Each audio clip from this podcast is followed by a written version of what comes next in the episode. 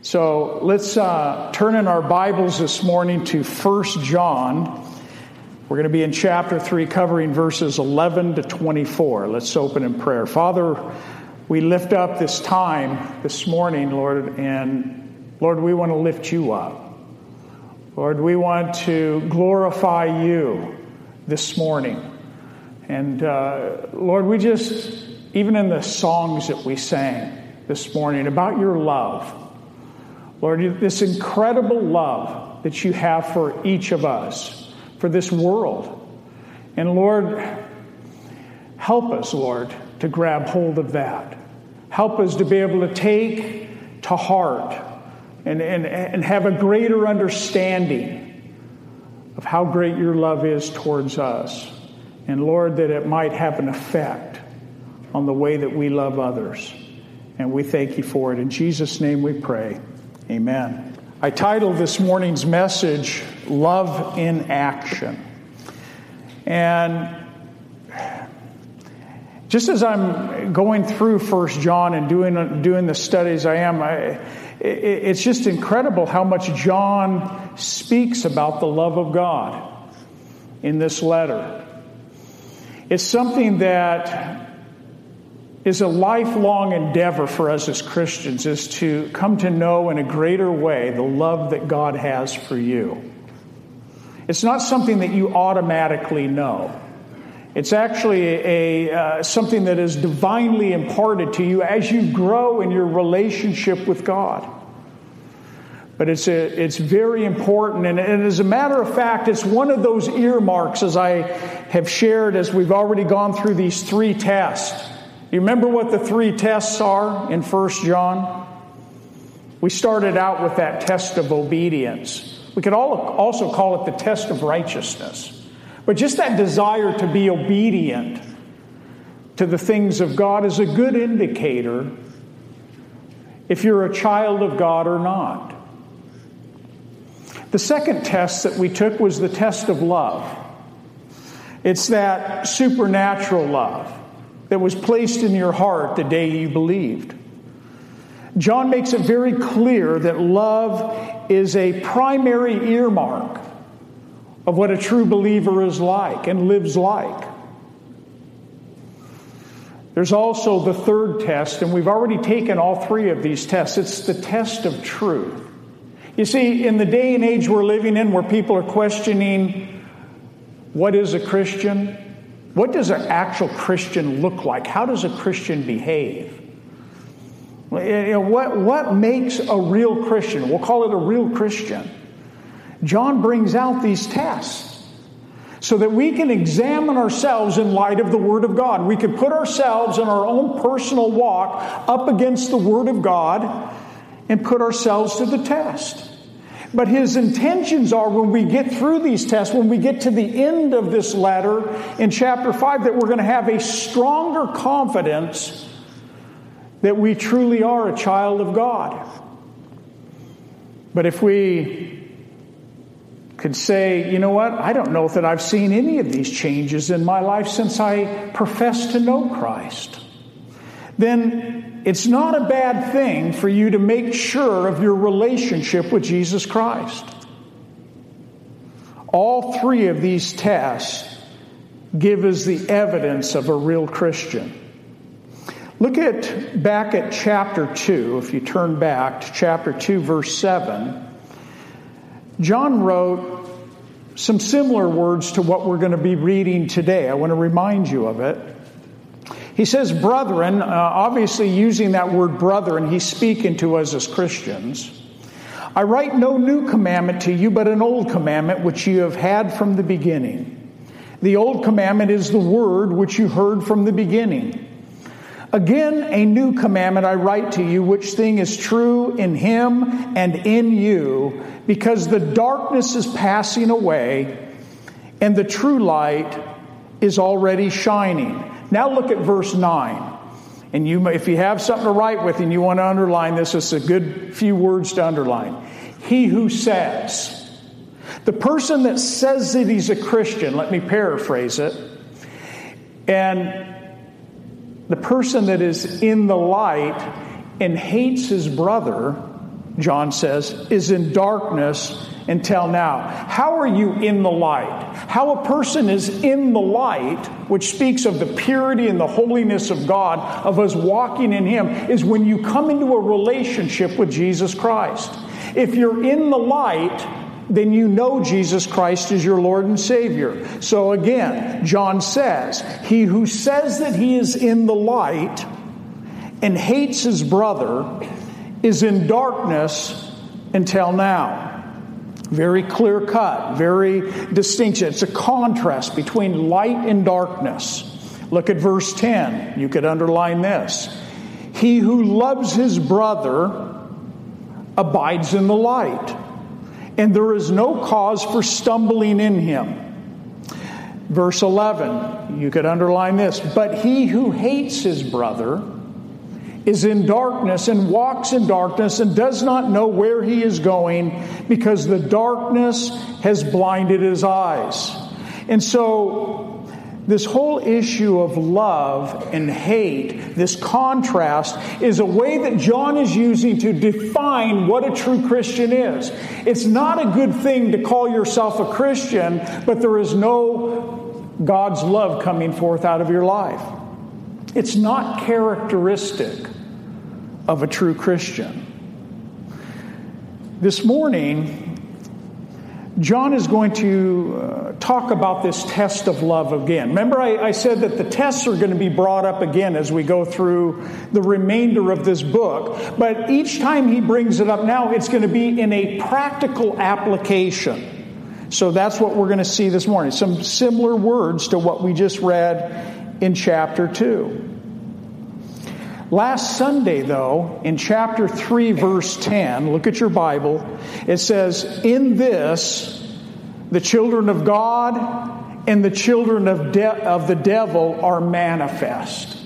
Wow, very clear statement, isn't it? That word manifest means it's, it's made evident. It's made very clear who the children of God are and who the children of the devil are. Whoever does not practice righteousness, John says, is not of God, nor is he who does not love his brother. And so he brings out two important statements there. He's saying these are characteristic of a true Christian. This is what a child of God should look like. He should have a desire to live righteously, to follow God in obedience to His word, and he should have a love for his brother. Very clear statements.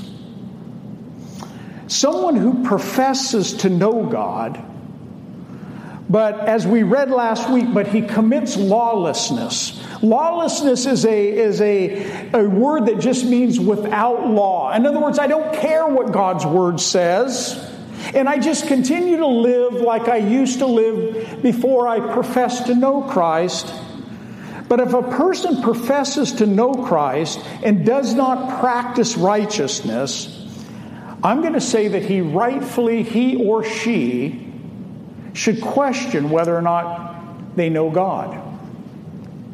I believe that's what John is trying to make a point about. The person also, we can see from verse 10 there, that professes to know God but does not love his brother, John says that person is in darkness. They, they really, they're not really a believer. If, if they do not have this supernatural love that's been placed within them coming forth out of their life in any way.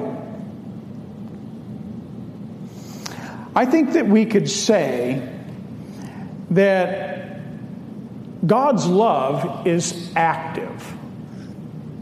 And that it's the greatest evidence that you're a new creation in Christ Jesus.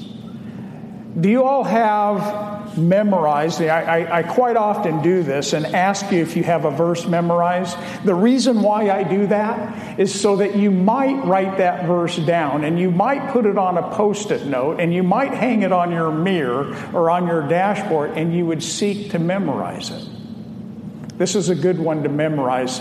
When I say 2 Corinthians 5:17, do you have it memorized already? If you don't, this would be a great one for you to memorize. It'll help you in your walk. It says this, Paul wrote this. He says, Therefore, if anyone is in Christ, whenever you see this term in Christ, he's talking to Christians, people that are true believers. Therefore, if anyone is in Christ, he is a new creation. The old things have passed away. Behold, all things become new. Now, that's characteristic of a true believer. He's not saying that we become perfect. He says that the old way of life, the old way, the old manner in which I lived begins to fade away in the new, my new mindset, my new heart, my, my new goal and reason for living. It's new, it's different. That's what we should be able to see when we give our life to Christ. I have to say that God's in the business of changing people's lives. And if He does that, there will be change in our life. If there is no change at all, we rightfully should question our relationship with God. This supernatural love that a Christian has is not something that's your own love. It's not something now that I gave my life to Christ, I muster up this love for people. It won't happen. You'll never be able to do it in the way that God has called us to love one another. It's a supernatural love.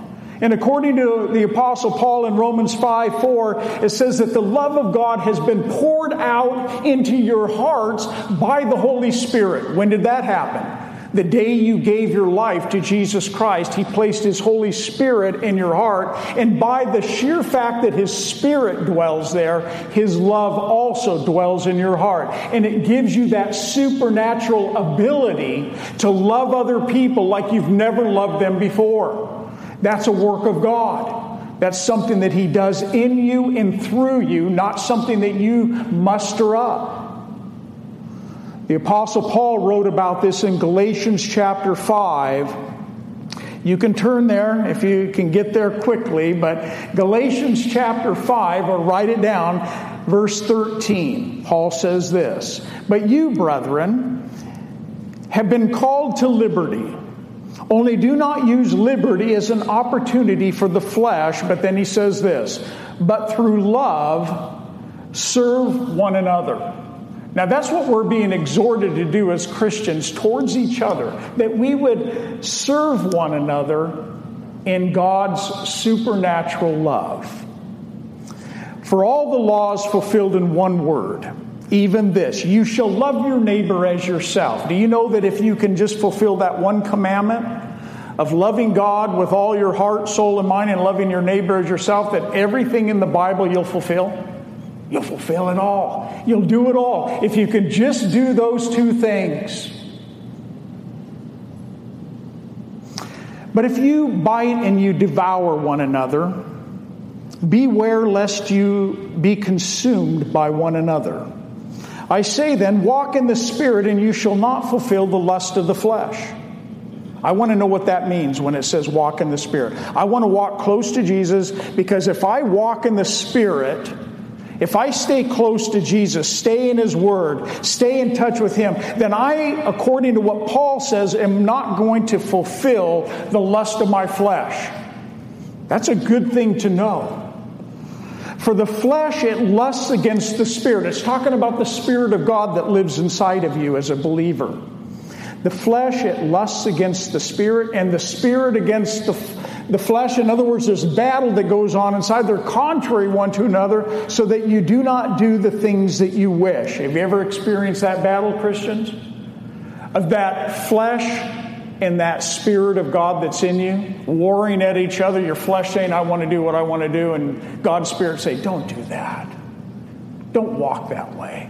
Don't go that direction. Don't do, you know, that's that battle that wages within inside of us. But if you're led by the Spirit, you're not under the law. Now, the works of the flesh are evident. They're evident because these things are easily seen. listen to the list adultery, fornication, uncleanness, lewdness, idolatry, sorcery, hatred, contentions, jealousies, outbursts of wrath, selfish ambitions, dissensions, heresies, envy, murders, drunkenness, rivalries, and the like, of which I tell you beforehand, just as I also told you in times past, that those who practice these things will not inherit the kingdom of God. Very clear. He gives this whole list of all of these ugly sins to make this contrast. But the fruit of the Spirit is what? Love. That's the first one on the list of nine. Paul gives this first one, this first fruit, as being love. In the Greek, the other eight things come out of that word love. And here's the eight things that come out of love. I want you to relate this to your own personal self in your walk with Christ and your walk with one another. The fruit of the Spirit is first love. Then it's joy. Joy comes out of love. Peace comes out of love. Long suffering comes out of love. Kindness comes out of love. Goodness, faithfulness, gentleness, self control. Against such there is no law. Now, that's somebody that is walking in the Spirit. That is someone that is dying to flesh and allowing God's Spirit to come forth out of their, their life towards others. These are the kinds of fruit that we should be able to see in our lives as Christians. It doesn't mean that you have one of them and you don't have all. You know, look, I'm, I'm totally impatient. I'm totally the, you know, if you have the Spirit of God dwelling in you, all nine of those fruit dwell in you. So you say, well, why isn't it always evident? Why don't I see it? Because we have flesh. And the flesh gets in the way. And God wants to work all of these things through us, but our flesh stands in the way. And we battle against it at times instead of yielding to the work of God's Holy Spirit. Today, John is going to tell us that love is righteousness in action. We talked about righteousness last week. Living right, right living. That love is righteousness in action. As we look in our text this morning, John is going to make reference to brother or brethren. And we could also say sisters right? Brothers and sisters in Christ.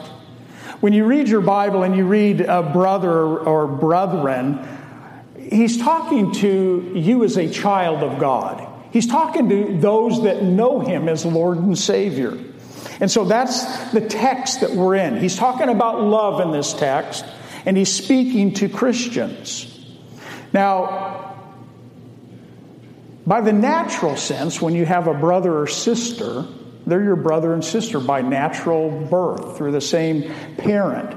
But in a spiritual union that we have, we become brothers and sisters in Christ. Do you understand that? We become brothers and sisters by the fact that we have a heavenly Father that now calls us a child of God and because you're a child of God, you have other brothers and sisters in Christ. So when you see that term in the Bible, speaking to brethren, he's speaking to Christians. I think it's important for us to know that church is not a gathering of church members per se.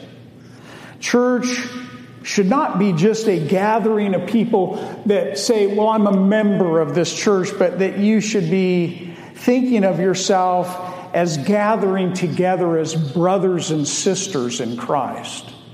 That's the difference. Uh, one of them can be very religious. the other one just says, you know what? What can I do to serve you? You're my brother and sister in Christ. And so let's uh, read our text this morning, chapter 3, starting in verse 11. I want you to, to take notice of a word, though, and it's the, the primary word that I've been talking about already. It's the word love.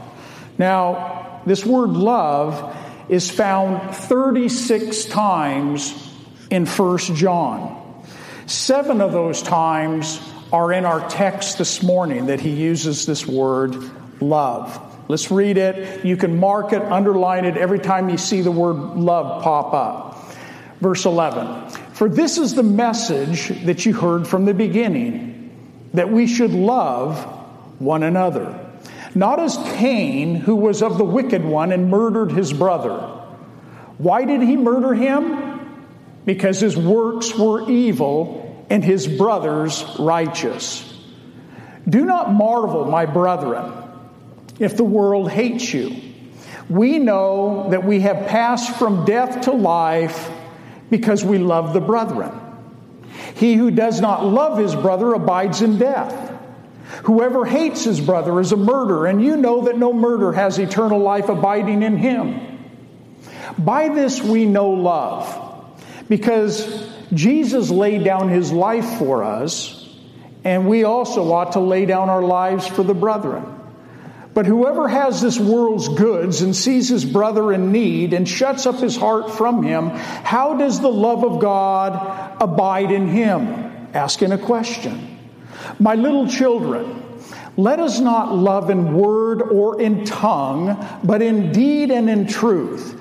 And by this we know that we are of the truth and shall assure our hearts before Him. For if our heart condemns us, God is greater than our heart and knows all things. Beloved, if our heart does not condemn us, we have confidence towards God. And whatever we ask, we receive from Him because we keep His commandments and do those things that are pleasing in His sight. And this is his commandment that we should believe on the name of his son, Jesus Christ, and love one another as he gave us commandment. Now he who keeps his commandment abides in him and he in him. And by this we know that he abides in us by the Spirit whom he has given us. That's our text this morning. It's John once again bringing out this issue of love towards Him, towards God this way, but also the love relationship that we have towards one another. Look back at verse 11. He says, For this is the message that you heard from the beginning that we should love. Now, that word love there in the uh, Greek is agapeo. Agapeo is a verb. It's an action word. Uh, there is also the noun form of love. It's in our English Bibles, it says love and it says love. One is a noun, one is a verb. One just speaks of, of what love is, the other one speaks of love in action. It's why I titled the message that this morning. So here we're talking about that we should love one another, love in action. We started chapter 3, remember, uh, those of you that have been uh, going through all the studies here. In, uh, in chapter 3, we read in verse 1, he says, Behold, what manner of love the Father has bestowed upon us. That word love there is the word agape. It's the noun form. It's me coming to have an understanding and knowing how great God's love is towards me. I need to know that more and more. We will never exhaust it in this life of how great God's love is for you.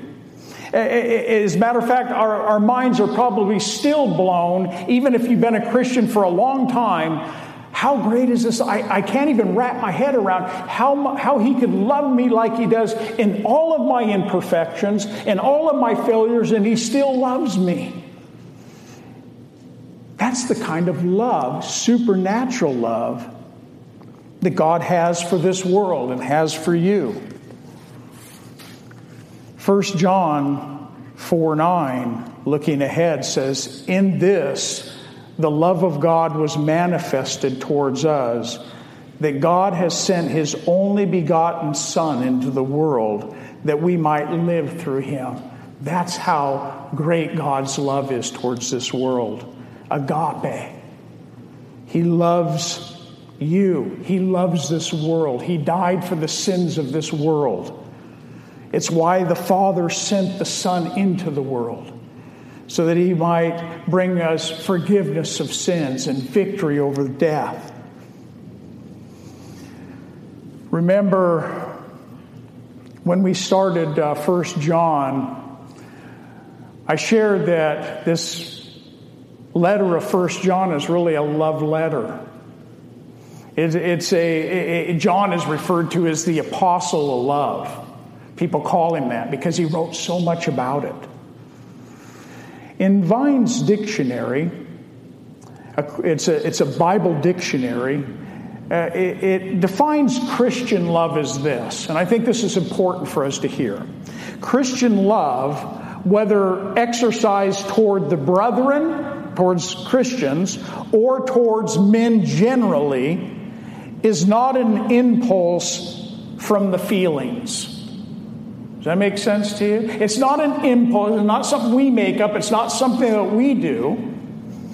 It does not always run with the natural inclinations, nor does it spend itself only upon those for whom some affinity is discovered. In other words, it, it doesn't just hunt and pick who I want to love. And I, and I pick who I want to love and who I don't want to love. Love seeks the welfare of all. So, as Christians, does that mean we're to love even those that are not our brothers and sisters in Christ? Yes. Why? Because Jesus Christ's love extends towards them. Love doesn't seek the well. Uh, love seeks the welfare of all, and it works no ill towards any.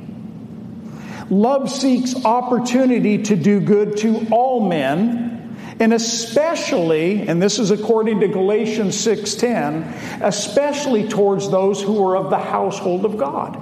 So we're called as Christians to love those that are unlovely, the ungodly, those that don't know Christ. But we're also called to especially extend that agape love towards one another. That's Christian love defined. It's how we should operate, it's how we should be living as Christians.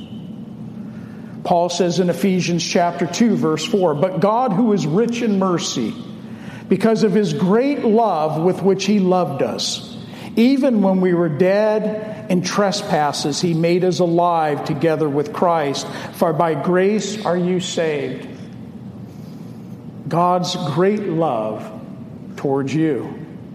Paul, writing to Ephesians in chapter 3, verse 17, he says that Christ may dwell in your hearts through faith, that you, being rooted and grounded in love, may be able to comprehend with all the saints what is the width, the length, and the depth and the height to know the love of Christ, which passes knowledge that you may be filled with the fullness of God.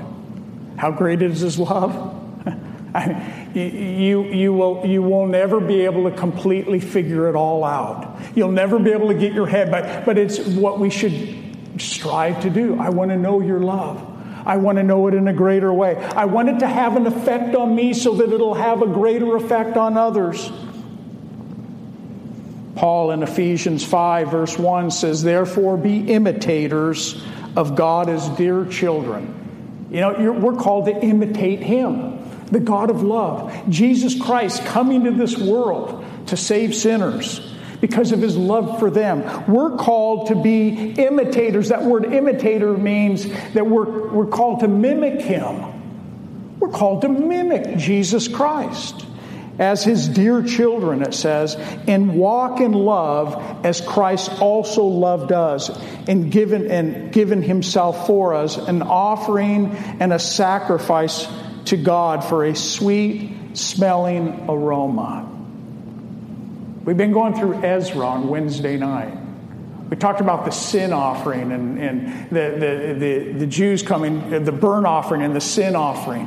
And they, they would take that lamb and put it on the altar, and that, that whole lamb would be consumed on that altar for the burnt offering and for the sins of the people. And here, Jesus gives himself on that cross as an offering and a sacrifice. And, and to God the Father, Jesus Christ dying on that cross, it was a sweet smelling aroma because it brought life to you and I. What he did for us on the cross. We're called to be imitators of that. Pretty incredible.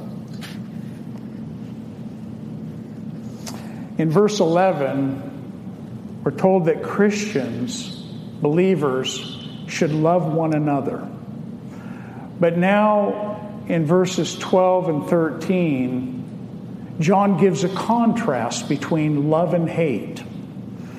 Uh, remember these contrasts? They're opposites to bring home a truth. That's why John speaks this way. He says, I'm going to give you one extreme to the other extreme to drive home a point. That's what he does here. In 1 John 2 9, we read about light and darkness, and love and hate. And, and, and what you notice about those two things is that they don't mix. Love and hate, light and darkness, they don't mix together, do they? In chapter 2, verse 9, it says, He who says that he is in the light and hates his brother is in darkness until now. It, they don't mix. In 1 John chapter 4, looking ahead, if, if someone says that I love God and hates his brother, John says he's a liar, for he who does not love his brother whom he has seen, talking about seen with his eyes, how can he say that he loves God whom he has not seen? How can we say as believers that we love God, but we can't love one another at this level? It, it doesn't make sense. We say that we love God, but, you know, but I have a problem with people. No, it doesn't work that way. The love that God has placed in us enables us to love even the unlovely. It be, it, because He loved us when we were yet still in our sin. We're to mimic Him. The central truth of our passage this morning is that we should love by action. Not just word, not just saying, you know, hey, I love you, love your brother, love your sister. You know, I mean, that, that sometimes can be real and sometimes it may not be real. But loving in action is different. Putting feet to our faith and doing something, it's different. He says in verse 12, look at your Bibles, not as Cain, who was of the wicked one and murdered his brother. The first recorded murder in the Bible, Cain killing Abel. And why did he murder him? He, he, he just asked the question, and then he gives us the answer. Because his works were evil and his brothers were righteous. Have you ever noticed that, Christians? That, you know, you, you have family members, you have coworkers, you have people that they don't like what you stand for. If you open your mouth about Christ, there's many people that they, they won't like who you are. Especially if you, if you try to live a righteous life, a holy life. If you try to live clean before this world, uh, light reveals darkness. Well, who are you? Uh, how, why are you so, you know, why are you condemning me? Why are you, you know, uh, because that's what it'll do. Light reveals darkness. It actually exposes evil.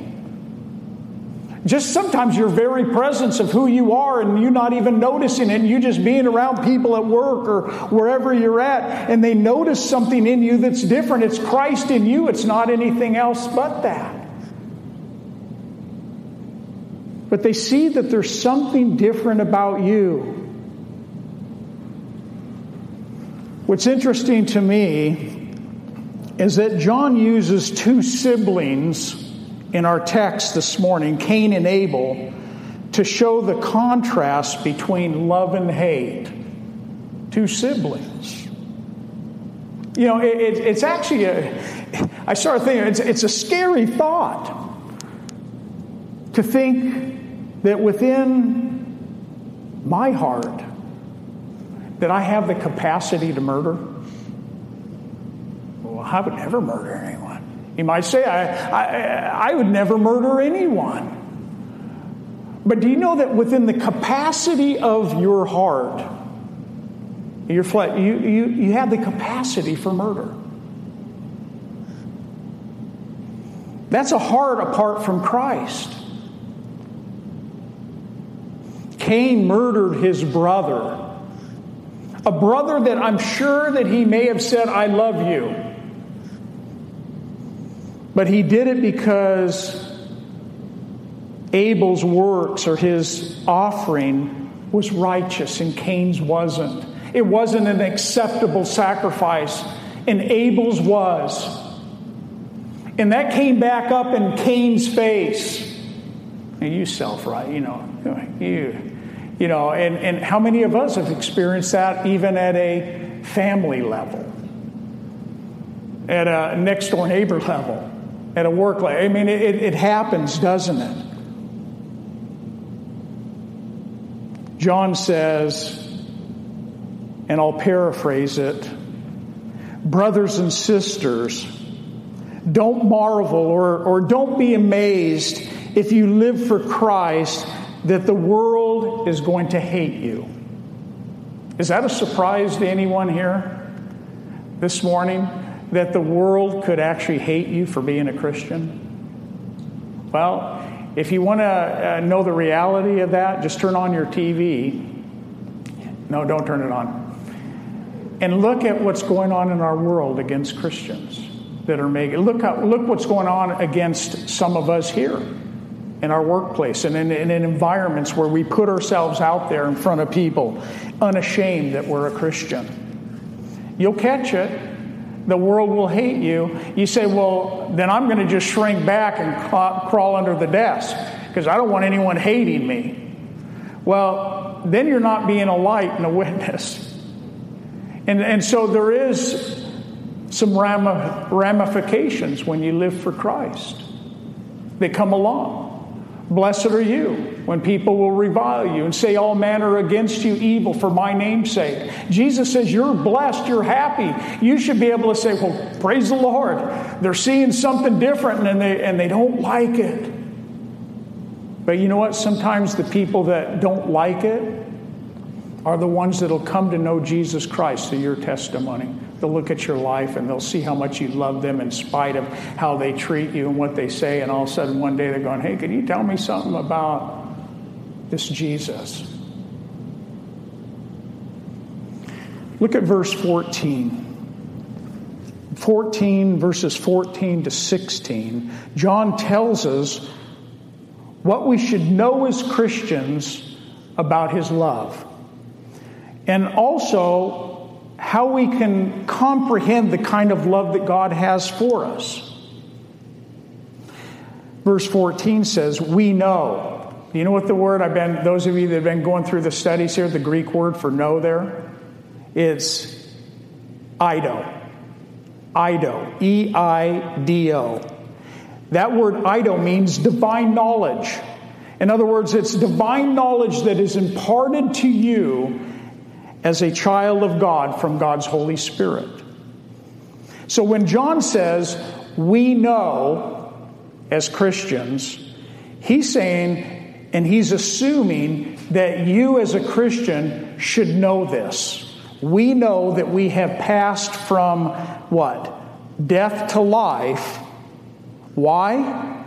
Because we love the brethren.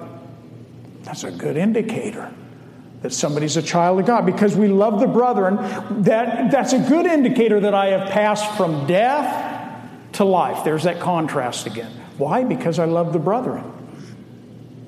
That's what John's looking for. That's what he's saying. He who does not love his brother abides in death.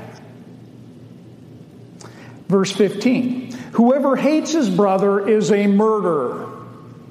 And you know, here's that word again, eido, no murder has eternal life abiding in him. You say, Well, I'm safe there. I've never murdered a soul. But have you ever murdered with your words? Have you ever had a heart of murder towards someone? Jesus says in Matthew, uh, he says that you have heard that it has been said by those of old, you shall not murder. This is in the Sermon on the Mount. And whoever murders will be in danger of the judgment. But I say to you that whoever is angry with his brother without a cause shall be in danger of the judgment. Jesus takes it to a whole nother level. We think that we escape this because we say, well, I've never murdered anybody physically. Jesus says if you've murdered somebody in your heart, you've committed. If you've murdered with your words, you've committed murder. John says that you know that no murderer has eternal life abiding in him. That kind of puts us in a whole in a scary place. No murderer abide, uh, has eternal life abiding in him. Whoever hates his brother is a murderer, and you know that no eternal life is abiding in, uh, that no eternal life is abiding in him. The question that we have to ask ourselves is: Do we know this? Do we know this truth? Will there be murderers in heaven?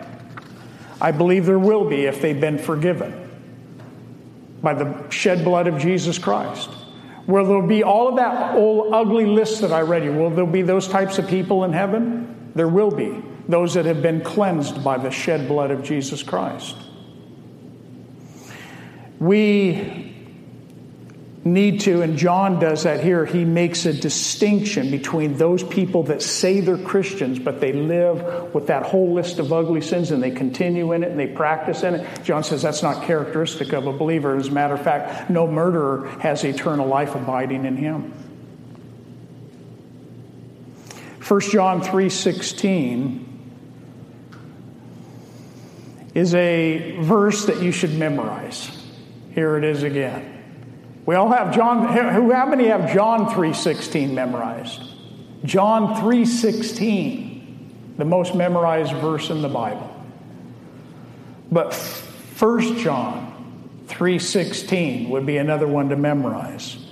By this we know, now here's a different Greek word for know. It's the word gnosko. This word gnosko is a knowing that is where you come to understand it through experience.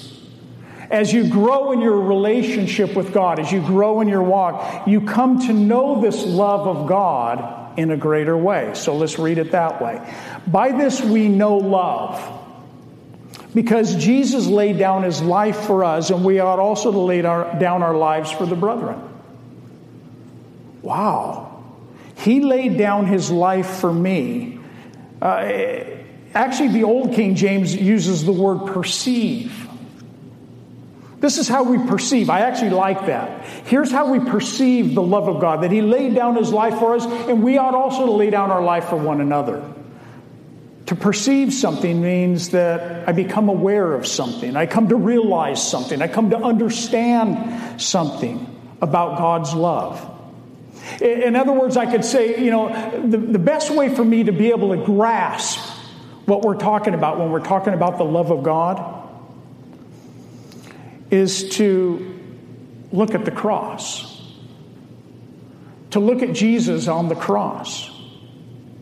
You see, I, I, I, as a father, and, and most of us that are parents here maybe have done this before, I used to say to my, my daughters, you know, how much do you love dad? You know, how much do you love dad? They put their hands up. I said, Is that all? And, and so you get them, they, they stretch out their arms. Is that all? And then they're trying to stretch out their arms as far as they can and showing that, yeah, I have a, a, a love for daddy. And then you look to the cross. And you see Jesus' arms stretched out on that cross, nailed to that cross. How do we perceive the love of God? How do we even come to have a greater glimpse of how great that love is towards us? You need to look to the cross. We look at the cross and we see Jesus suffering on that cross for the sins of the world. Uh, we were, should have been the ones on that cross, and He hung there on our behalf. It gives us a glimpse into this love of God that we would never know unless we look to the cross. He laid down His life for us literally. But let me ask you a question. I thought about doing an exercise this morning. That exercise would be if I asked you to turn to somebody on your right and your left, or your left, and say to them, you may not even know them, I would lay down my life for you. Why don't we do that? Now, if you're sitting next to your spouse, you think, well, maybe it's an easy one, maybe it's not. But you, you might think, well, that's it. If you're sitting next to one of your kids, that's an easy one. I would lay down my life for you. If you're sitting next to a stranger that you don't know, and I had you just turn and say, I'll lay down my life for you, it might come back at you and go, Did I really say that sincere? Because those are big words, isn't it? I will lay down my life for you. Hereby perceive we the love of God that He laid down His life for us, and we ought also to lay down our life for one another. But can we sincerely say that we would lay down our life for the ungodly? For somebody that we don't like, a coworker, a neighbor, somebody that you just don't get on with at all. That you would lay down your life in love and God's love for a person like that? How about if, how about if, and I've thought of this before, but how about if, if God were to call me to lay down my life for somebody that violated one of my daughters, brutalized them? As hard as that is to even think about. That that kind of love that God has placed in our heart is the kind of love that is able to lay down a life for that. That's what we're talking about in 1 John 3 16 here. We ought also to lay down our life. We're to mimic Christ, not in our own flesh, not in our own power, but in the power of His strength, His Spirit, His love. We all get blown away when we hear that person on the news when somebody just got gunned down, a family member, and that person's on the, on the TV going, you know what, I, I forgive them. I hate what they've done, but I forgive them. And we go, wow, how do you do that? How, how do you even do that? It's the Lord. And usually we sit back and go, I must be a Christian. It must be the Lord in them. Verses I think that when, when, when you're able to, to really wrap your head around that scenario, going back to this thing of my daughters and, and, and that, being able to forgive somebody that would do that, and actually lay down my life for a person like that, I think then you're getting a little bit closer to the love that God has for you.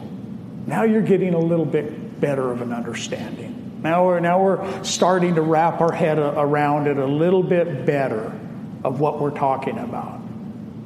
God demonstrated his love towards us, and while we were yet sinners, Christ died for the ungodly. Verse 17 and 18, John gives us a practical example of what this love in action looks like. But whoever has this world's goods, and sees his brother in need and shuts up his heart from him, how does the love of God abide in him? He's asking a question. My little children, let us not love in word or in tongue, but in deed and in truth. We all know, especially those of us that are married couples here, that telling our spouse I love you, they like it. Kathy likes it when I say I love you. But if I were to say I love you by doing something practical for you and showing you in a way of my love for you, you'd probably even like that better, wouldn't you? Honey, I love you. Or, honey, let me do this for you. Let me help you in the, you know, I mean, uh, there's something about love in action versus just love with like this. Love you, you know. I love ice cream. And I love my wife. But we know that there should be a difference, maybe. But no, there is. There is a difference. Indeed and in truth. And so love is active. It's, it's like I said, love is a verb, it's an active word. Verse 19 says, And by this we know that we are the truth and shall assure our hearts before Him. You see, knowing this love and, and showing this love in action is what will bring a great assurance to your heart that you're a child of God. Knowing this love that we're talking about this morning and showing this love in action in your life brings great assurance to your heart that you truly are a child of God. Look at verse 20. And this is rightfully placed here because we're talking about human beings that do not always love the way we're talking about here in this, this text this morning, do we? If our heart condemns us, God is greater than our heart and knows all things. I'm glad this verse is there. Aren't you glad that your salvation is not based upon you feeling saved? Because you know what? If you, if you feel saved today, you may not feel saved tomorrow, depending on how good or bad of a day you've had. If your heart condemns us, God is greater than our heart and knows all things. In other words, do you think that we need to convince God that we're really a child of God? No. He already knows that you're a child of God or not. He knows if you are or aren't. Where we have a struggle is that we don't always have the assurance. We want to have the assurance in our heart that we're a child of God. He already knows if we are or aren't.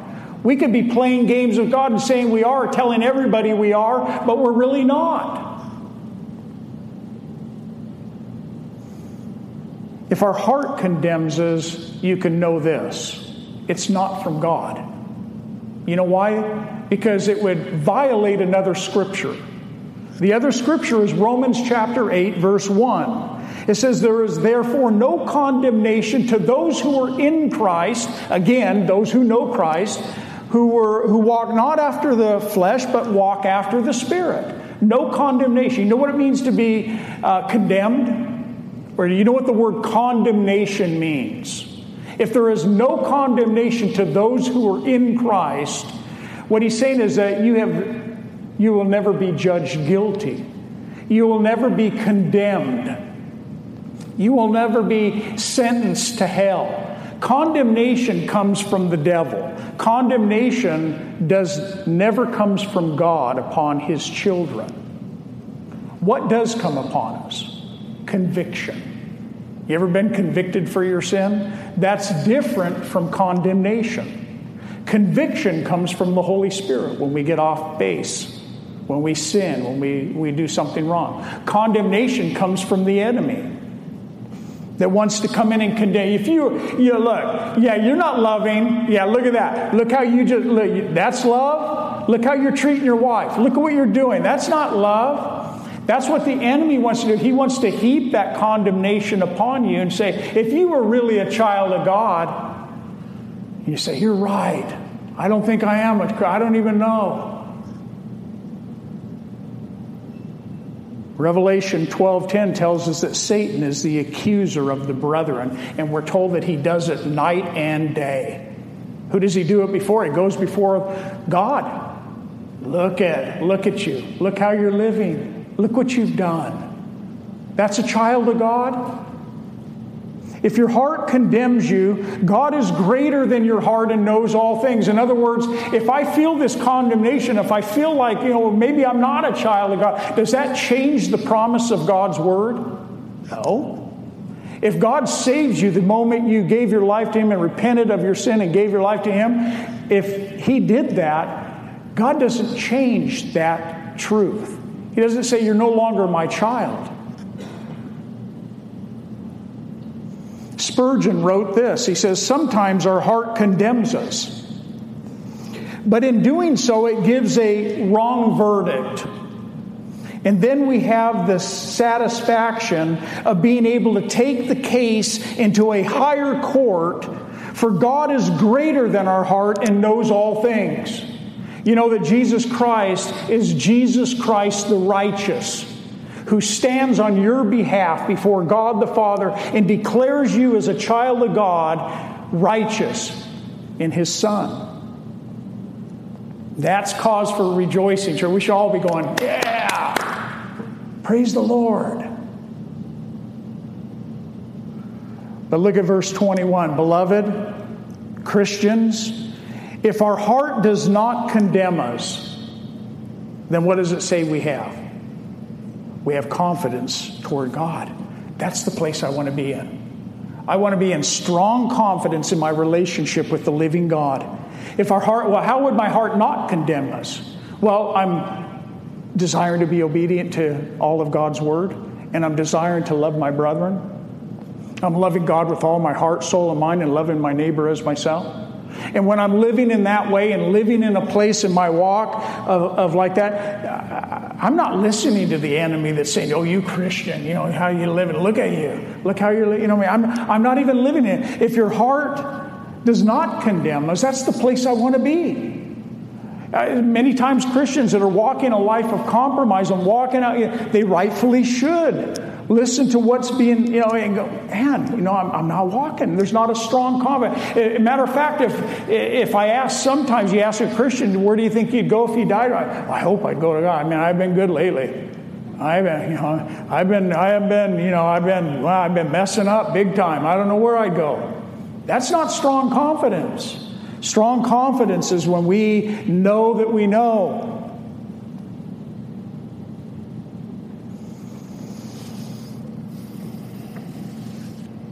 Remember what 1 John 5:13 says. It's another one of your memory verses. I brought this one up numerous times. 1 John 5:13. These things I have written to you who believe on the name of the Son of God that you may know that you have eternal life and that you may continue to believe on the Son of God. That you may know. Can a Christian know that they're going to go to heaven when they die?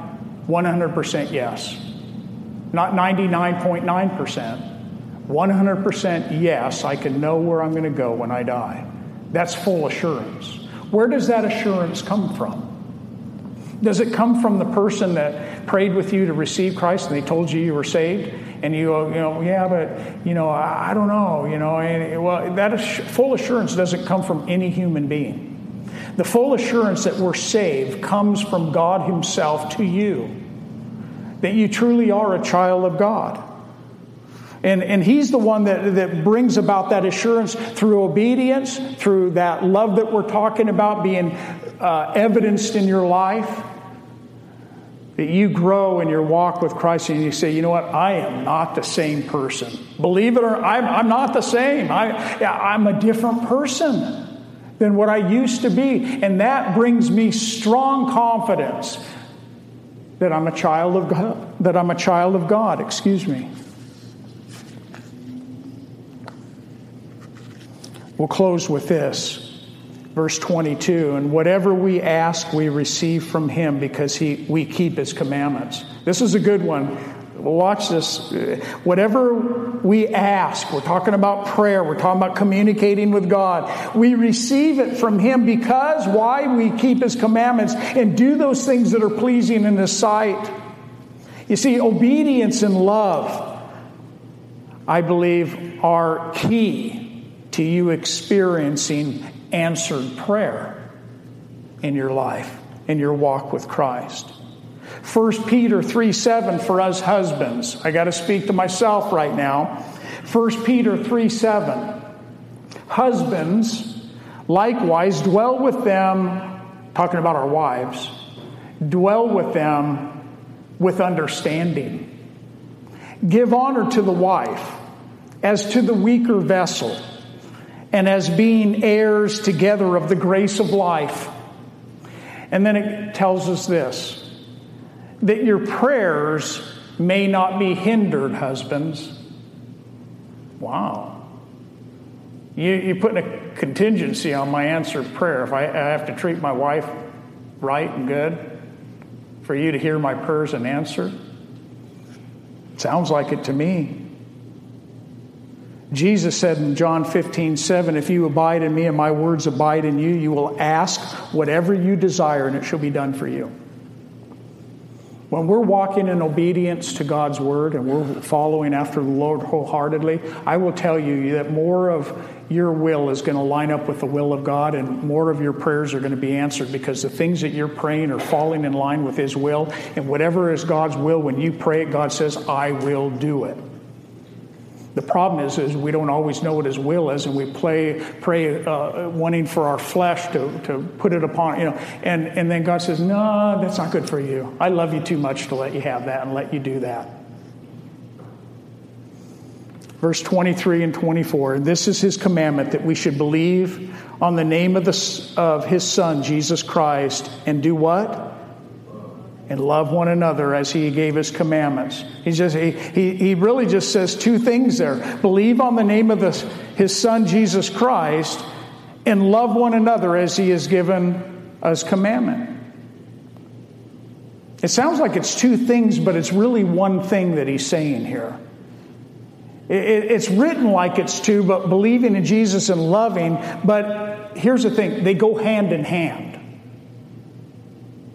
Those two things go hand in hand believing and loving. Now, he who keeps his commandments abides in him, and he in him. And by this we know that he abides in us by the Spirit whom he has given us. God placed his Holy Spirit in you the day you believed. Romans 8:16 tells us that the Spirit himself, this is talking about the Spirit of God, God the Father, the Son and the Holy Spirit.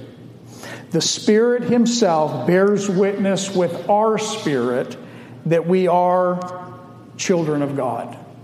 You say, explain that to me. What's that mean? Well, it's hard for me to explain. It's hard for you to put it into words.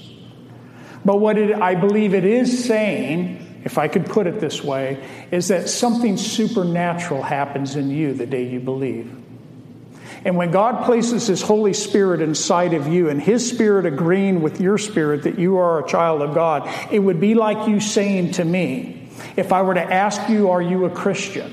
And you say, Yes, I am. And I've put my faith and trust in Jesus Christ, forgiving my sin. And I know that I know that I know that I'm a child of God. His spirit agreeing with your spirit that you are a child of God. It's a supernatural work of God in the heart of a person that gives their life to Jesus Christ.